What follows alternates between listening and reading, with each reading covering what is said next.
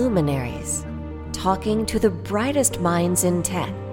And my hope is that we come together to share more than technology and expertise and products, but that we share a vision of a future that is better than today, a vision of technology as the driver of human progress.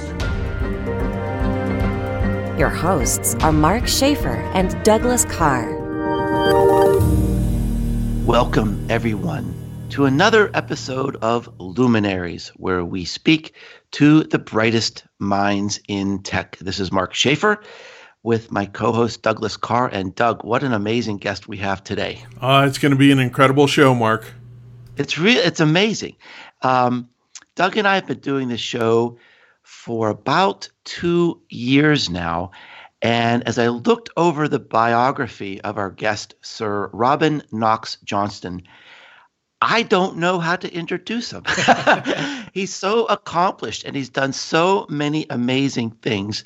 I think the thing, of course, that really stands out is that Sir Robin was the first person to sail solo nonstop around the world. We're going to talk to him about his adventures, how he incorporates technology into those adventures. So, Sir Robin, welcome to our show. Well, thank you for having me with you.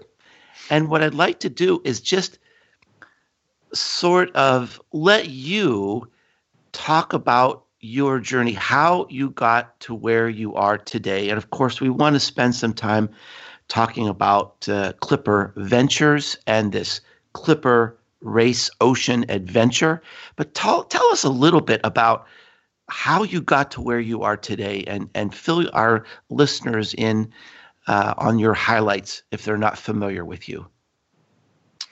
Okay, Mark. Well, um, basically, I went to a private school in Britain here and by the age of 17 decided I wanted to go to sea. So I signed up for an apprenticeship in the Merchant Marine. And for the next uh, three and a half years, I was learning my trade. I then started taking the various exams we have, like second mates, mates, and ultimately master's certificate. So I stayed in the Merchant Marine for about 12 and a half, 13 years. But uh, during the course of that time, I was based out east in India, um, running between Bombay and Basra. And uh, while I was out there, decided quite fun to build a boat and sail it home at the end of my contract. Hmm.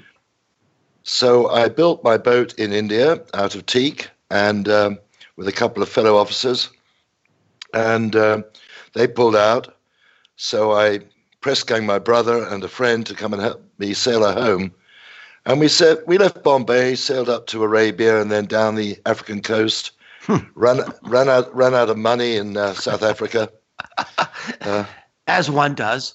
uh, well, it was rather necessary to buy some food, and uh, so um, we all got jobs down there. I was captain of a ship for a while, and then stevedoring for a while as well.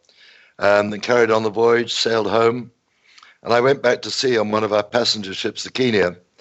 And while I was doing that, I saw Francis Chichester come back from sailing around the world solo, but with one stop in Australia. Mm. And that sort of said to me, hey, there's one thing left to do. Uh, could I could I do it? And I, I came to the conclusion that uh, I'd never live with myself if I didn't try. So I um, I wrote to 52 companies saying I've got this great idea. How about some sponsorship? And they all wrote back saying no.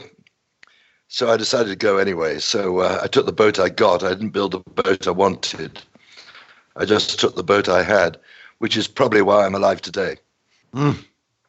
And how how old were you then when you did this? Uh, t- I was 29 years old then. Yeah. Wow. Mm-hmm.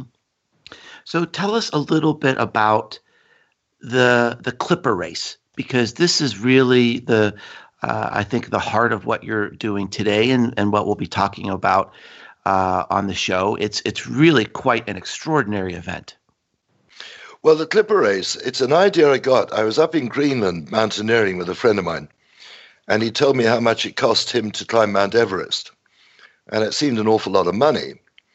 And I thought, well, now what's the sailing equivalent? And I came to the conclusion it was a circumnavigation. And I thought, well, heck, there must be a load of people out there who'd love to do that, but don't have enough confidence or not enough money to buy a boat.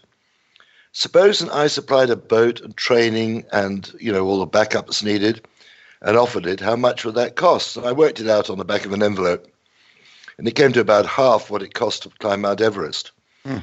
So I met up with William Ward, and uh, we put an advert in the papers saying we were planning on doing this. Got eight thousand answers. Wow! Well, once you get once you've launched an idea like that, if you don't do it, someone else will. Mm.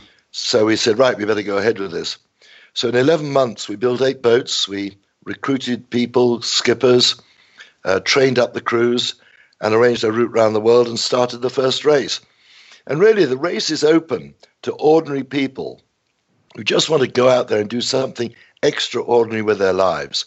So we say to them, look, you don't have to have any sailing experience, we'll train you. In fact, I have to say, in many cases, the people who've never sailed before, easiest to train. They haven't got any bad habits.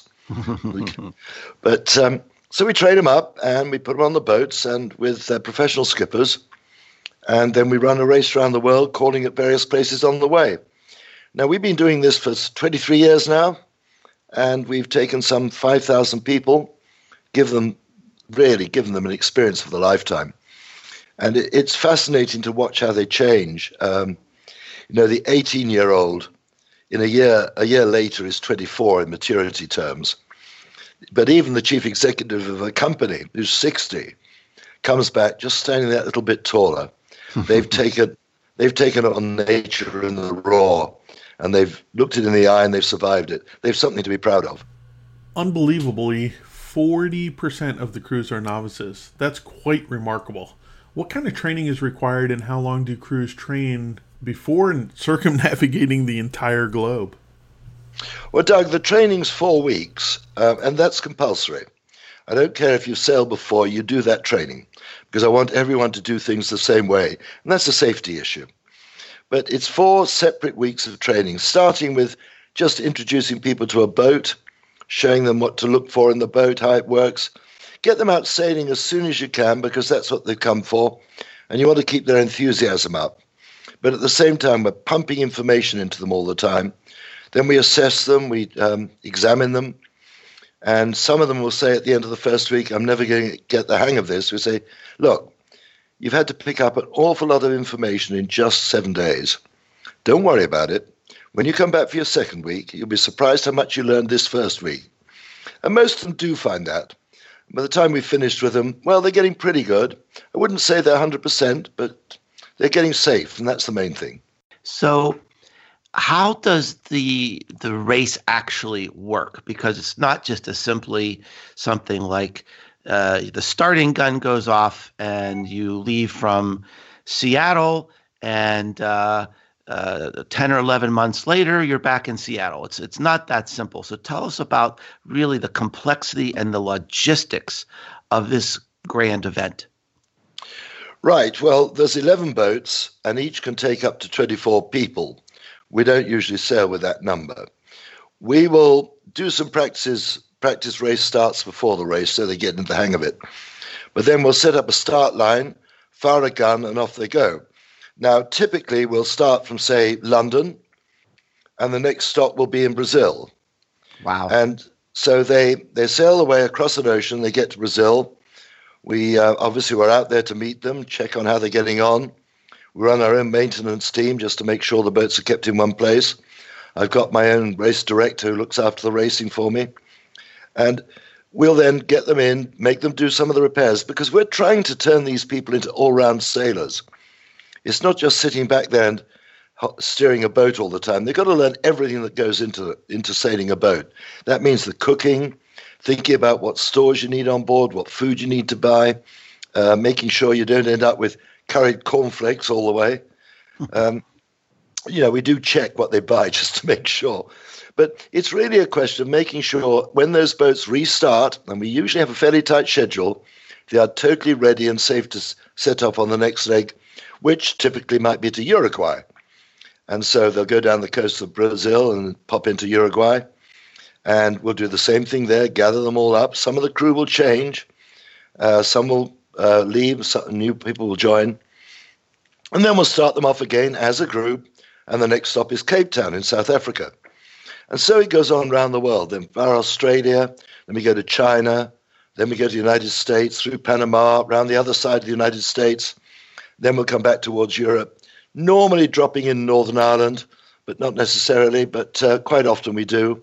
And then we'll finish back where we started in London. So that's basically how it works. But it takes about 11 months. It's quite a long, long process. And uh, the way the, the people actually win, they accumulate points through different segments and different challenges along the way. That's right. Um, Mark, what happens basically at the end of the first race, the first boat to cross the finish line gets 11 points, and so on down the line to the last boat gets one point. Now, some boats get it together more quickly than others. Some look after their equipment better, which serves them well later on in the race, because we only give them one set of sails.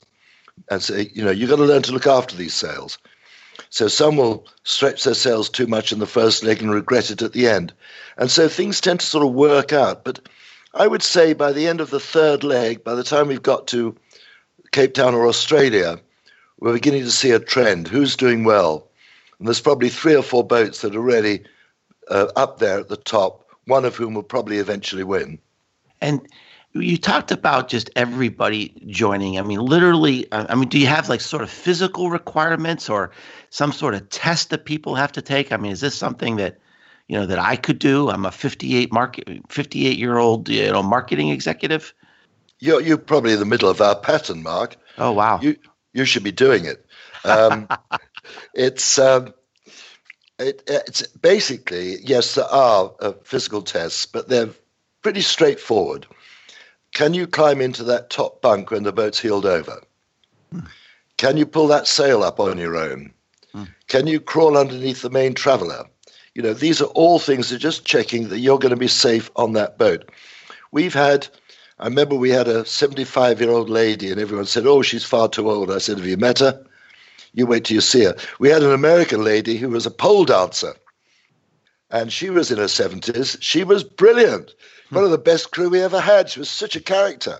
But it all varies between people. You know, the, the other older lady, I, I warned the skipper, I said, watch it. He said, why? He said, that one takes charge. She's an alpha female. She may seem like a nice old lady, but she's tough as hell inside. You'll have no trouble with her. Sir John, this is a podcast about technology and digital transformation.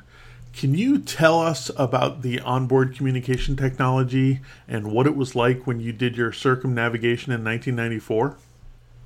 Well, Douglas, in fact, the first time I went around the world was 1968 69, and uh, that was non stop. And of course, one very simple thing you'll recognize immediately no satellites. So there was no GPS, there was no satellite communication. Uh, we used single sideband radios, very low powered if you could get through it was a miracle. Hmm. And after two and a half months, mine broke down anyway. So for the next eight months, I did, had no communication. Um, so, yeah, that was quite funny because when I got back after passing New Zealand, where I saw some fishermen, uh, no one heard anything of me for four and a half months until I ran into some ships off the Azores. I remember a lady coming up to me and saying, Weren't you worried when you were missing? I said, Madam, I knew exactly where I was. oh, but uh, but your your your family must have been frantic. Yes, I, I think um, they covered up their worries uh, pretty well. Um, but the, I mean, the four and a half months thing was um, I, I met up with all these ships on Easter Saturday, and all I had to signal them with was a signal light. Mm. Well, being merchant marine, of course, I'm good at Morse. And I called up 18 ships and eventually got a British one which responded to me. And um, so now I'm sending him a message saying, please report me to Lloyd's. And uh, he came back and said, yeah, uh, what's your ETA? I said, about two weeks. And that would be about 20 past seven on Easter Saturday. Well, my receiver still worked, and I listened to the BBC the next day, nothing on the news. So I thought he didn't report me. In fact, he did. My brother picked up the phone at home to be told I'd been sighted after four and a half months. But the funny story was delightful Welsh pastor in Falmouth. He was the Missions to Seamen padre, uh, who I'd got to know before I left. He was giving a sermon on Easter Sunday, and he leapt up into the pulpit and said, Have you heard the news? Rob, Robin's been sighted. Most appropriate on the day of the resurrection.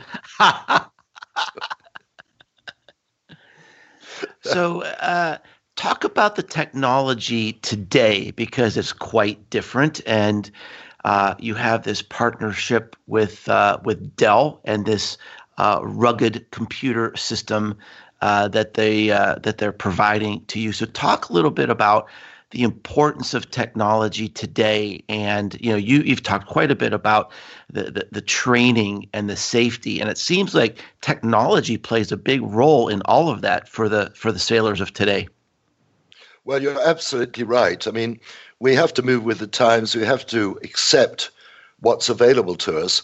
Our boats typically have three different satellite systems on them now. So i can be anywhere in the world and call them up um, wherever they are, it doesn't matter. Middle of the Pacific, middle of the Atlantic, I can get straight to, through to them on my mobile phone. Now, this is a big safety thing, of course, but it's a bit more than that because we've got GPSs, we've got satellite systems, we've got plotters, we've got our computers, which are fundamental to making these systems work. So if you don't have a good computer, you can't work them. And then, of course, the next thing is you've got a boat that's rolling around, being smashed about a bit, water everywhere. You've got to have a tough computer because otherwise they just don't last. I mean, there were times in the past when we've probably renewed all the computers during the course of a race because they've just collapsed. Hmm. And glad, glad, glad to say that's no longer the case, but it was the case in the past. Wow, that's that's that's just amazing. And and when you really think about it, uh, it's it's amazing how this technology has has advanced. I mean, uh, uh, just to look at in, in, just a few short years, in a few in a couple of decades, how uh, we've come to rely on this technology and how it's all integrated through satellites and and Doug or uh, Dell has this uh, rugged computer system that could, I guess, it can withstand salt water and everything you can throw at it. Well, we, we found these Dell computers have really saved us an awful lot of time and effort. What's more important, they've kept the systems operating and that's absolutely fundamental. But you know, there are, there are bonuses as well that we get out of it. For instance, we can send films straight back from the boats, so friends and family can actually see film that was say recorded a few hours before because we can put it up on a screen and they can see it. Mm. Now this keeps the families fully in contact with the people on board. But the other thing I've noticed, and you're probably seeing it more than I am, is that these days technology is moving so fast that this system we have on the boats one race is probably out of date two years later when we start the second race. Hmm. We have to replace it with new kit. Sir John, the first leg of the race is from the United Kingdom to South America and starts in mid August. Where can our listeners go online to keep up with the race? Right. Well, we um, we have our own website, and people can log in on that. We have um, a, a, a race going on at the same time so people can play against our boats and see if they can beat them. We give them the same information. We give the boats the same weather information. So um, it, it's it enables people to play the game, if you like, as well. See if they can beat the guys actually out there. Hmm. That's all on the website, and that always operates um, every race. People can just log into it. Just log into clipperventures.com, and you'll pick it all up. That's that's uh, there's I've I've looked at the site and it's and by the way I want to compliment you. It's a it's a beautiful site. It's a very engaging site and you just sort of dive into the stories and I I wanted to learn about each of the skippers and I encourage all of our listeners to check out the site. It's really a beautiful, beautiful site. There's lots of great stories there. I just sort of went down the rabbit hole and started to uh, read about all the skippers and all the places that they that they stop. And one of the things I was thinking about, this is sort of changing up the conversation a little bit. I was trying to compare this event to other global sporting events. And it seems to me that I couldn't think of another event, Sir Robin, that really brings unity and peace to the world like this one. And I'll tell you what I mean. So let's say the Olympics. Well, to be an Olympian, you've got i mean you've you've got to train for years and years and years you've got to be a freakishly talented person even something like let's say the tour de france you've got to tour you've got to train so hard and it's sort of contained to to france but this is an event that travels around the world and many different types of people from many different t- walks of life can get together and I think I've read you've had uh, how many countries are represented so far? Well, the last race we had 44 different wow. nationalities. So yeah. So you've got 44 nationalities. They're on these boats for months at a time. They're learning to get along and, and learning about each other. And it's not elitist. I mean, you've got to have some money, obviously, to do it, but it's not like I couldn't do it or you know someone from eh, some other country couldn't do it.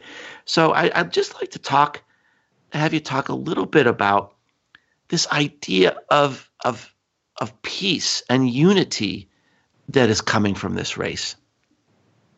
Well, that's a very interesting point, actually. Um, I put it to you this way when you're in a small capsule, probably no bigger than the space station, and you've got 20 odd of you in there, You've got to get along. Mm-hmm. You don't have a choice. Um, and you know, normally, if someone's got the character which doesn't mix in, we've probably weeded them out before it starts. You just say, "Look, you're not right for this. It's not going to work. There's your money back. Go away." but you're you're, you're going to ruin it for everyone else.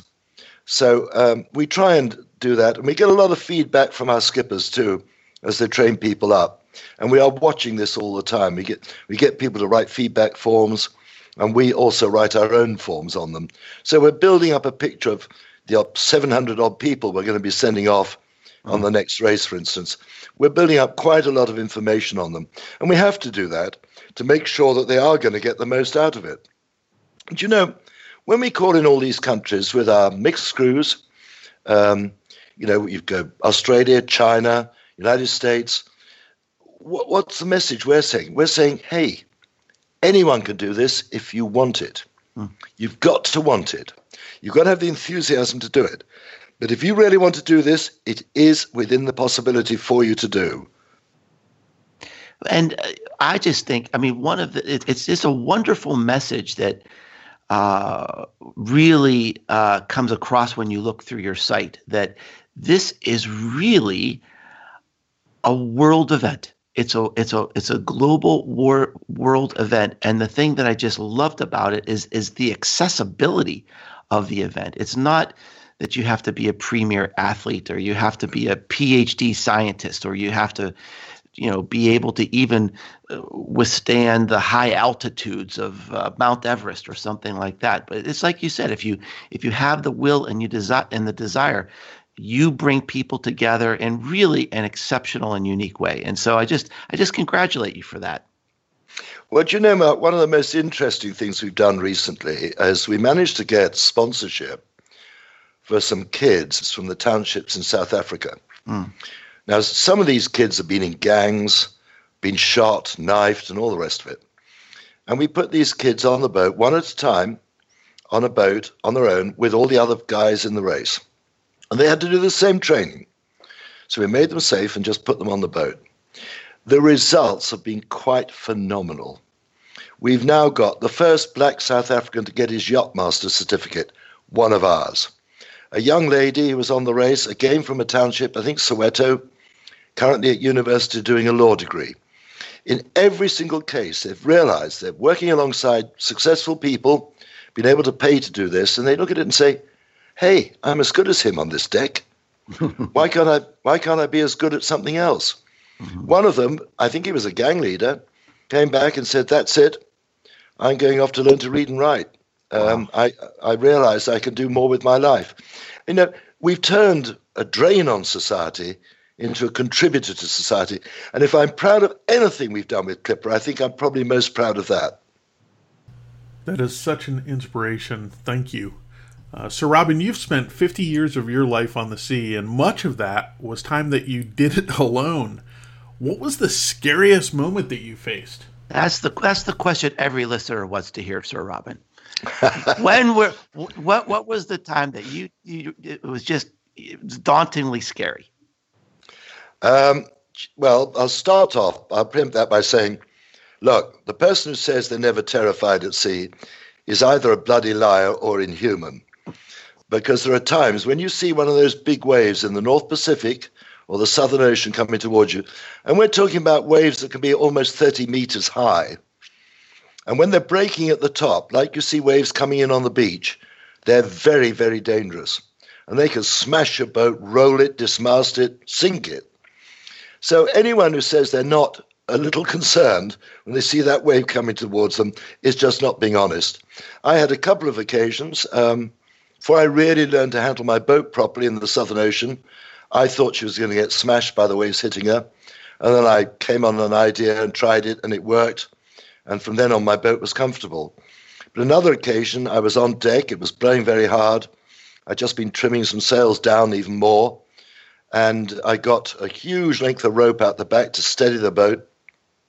And I looked in the direction from which the waves were coming and realized this one was going to break over the boat, and I was on deck. Mm-hmm. And that means, if that means when that hits, I'm going. I mean, there's no way a yeah. human can hold on against that force. So I went, I went straight up the rigging. I went up the mast. I mean, I, it was too late to go down below where I was protected. I went straight up the mast to get out of the way of it. And the wave broke over the boat, and for it seemed like an hour, but it was probably only about 10 seconds. There was, there was just me and two masts in sight, and nothing else in sight for about 1,500 miles in any direction. And then the boat bobbed up, and everything's fine again. I went down on deck and went down below because that was the safe place to be. Wow, wow. Well, look, uh, we could just go on and on. I've just been captivated. and well, have you written a book? Yeah, I wrote a book about that first voyage. Oh, okay. many many years ago, called A World okay. of My Own. Okay. Um, that was published in the states as well. That's now in twelve languages. And I've recently written my autobiography, just called Running Free, which has only just come out over here, just sort of talking about the other things I've done in my life, like spying on Iraq and a few ah. other things I did in the Navy. Well, we'll save that for our next episode. and of course, our listeners, if you'd like to keep up with the race, should go to clipperroundtheworld.com and you can find out about Sir Robin's adventures and the race that we're talking about. That's clipperroundtheworld.com. And we'll include that obviously in the uh, show notes, which will be available on the Luminary site uh, on at, at, Dell. So thank you so much for this wonderful uh, adventure, this audio adventure today. Uh, it's been really amazing and inspiring, and we encourage everyone to learn more about Sir Robin and uh, his Clipper adventures. Uh, at at his at his site. So this is Mark Schaefer and Doug Karr signing off for now and we'll see you next time on Luminaries, where we speak to the brightest minds in tech. Luminaries, talking to the brightest minds in tech, a podcast series from Dell Technologies.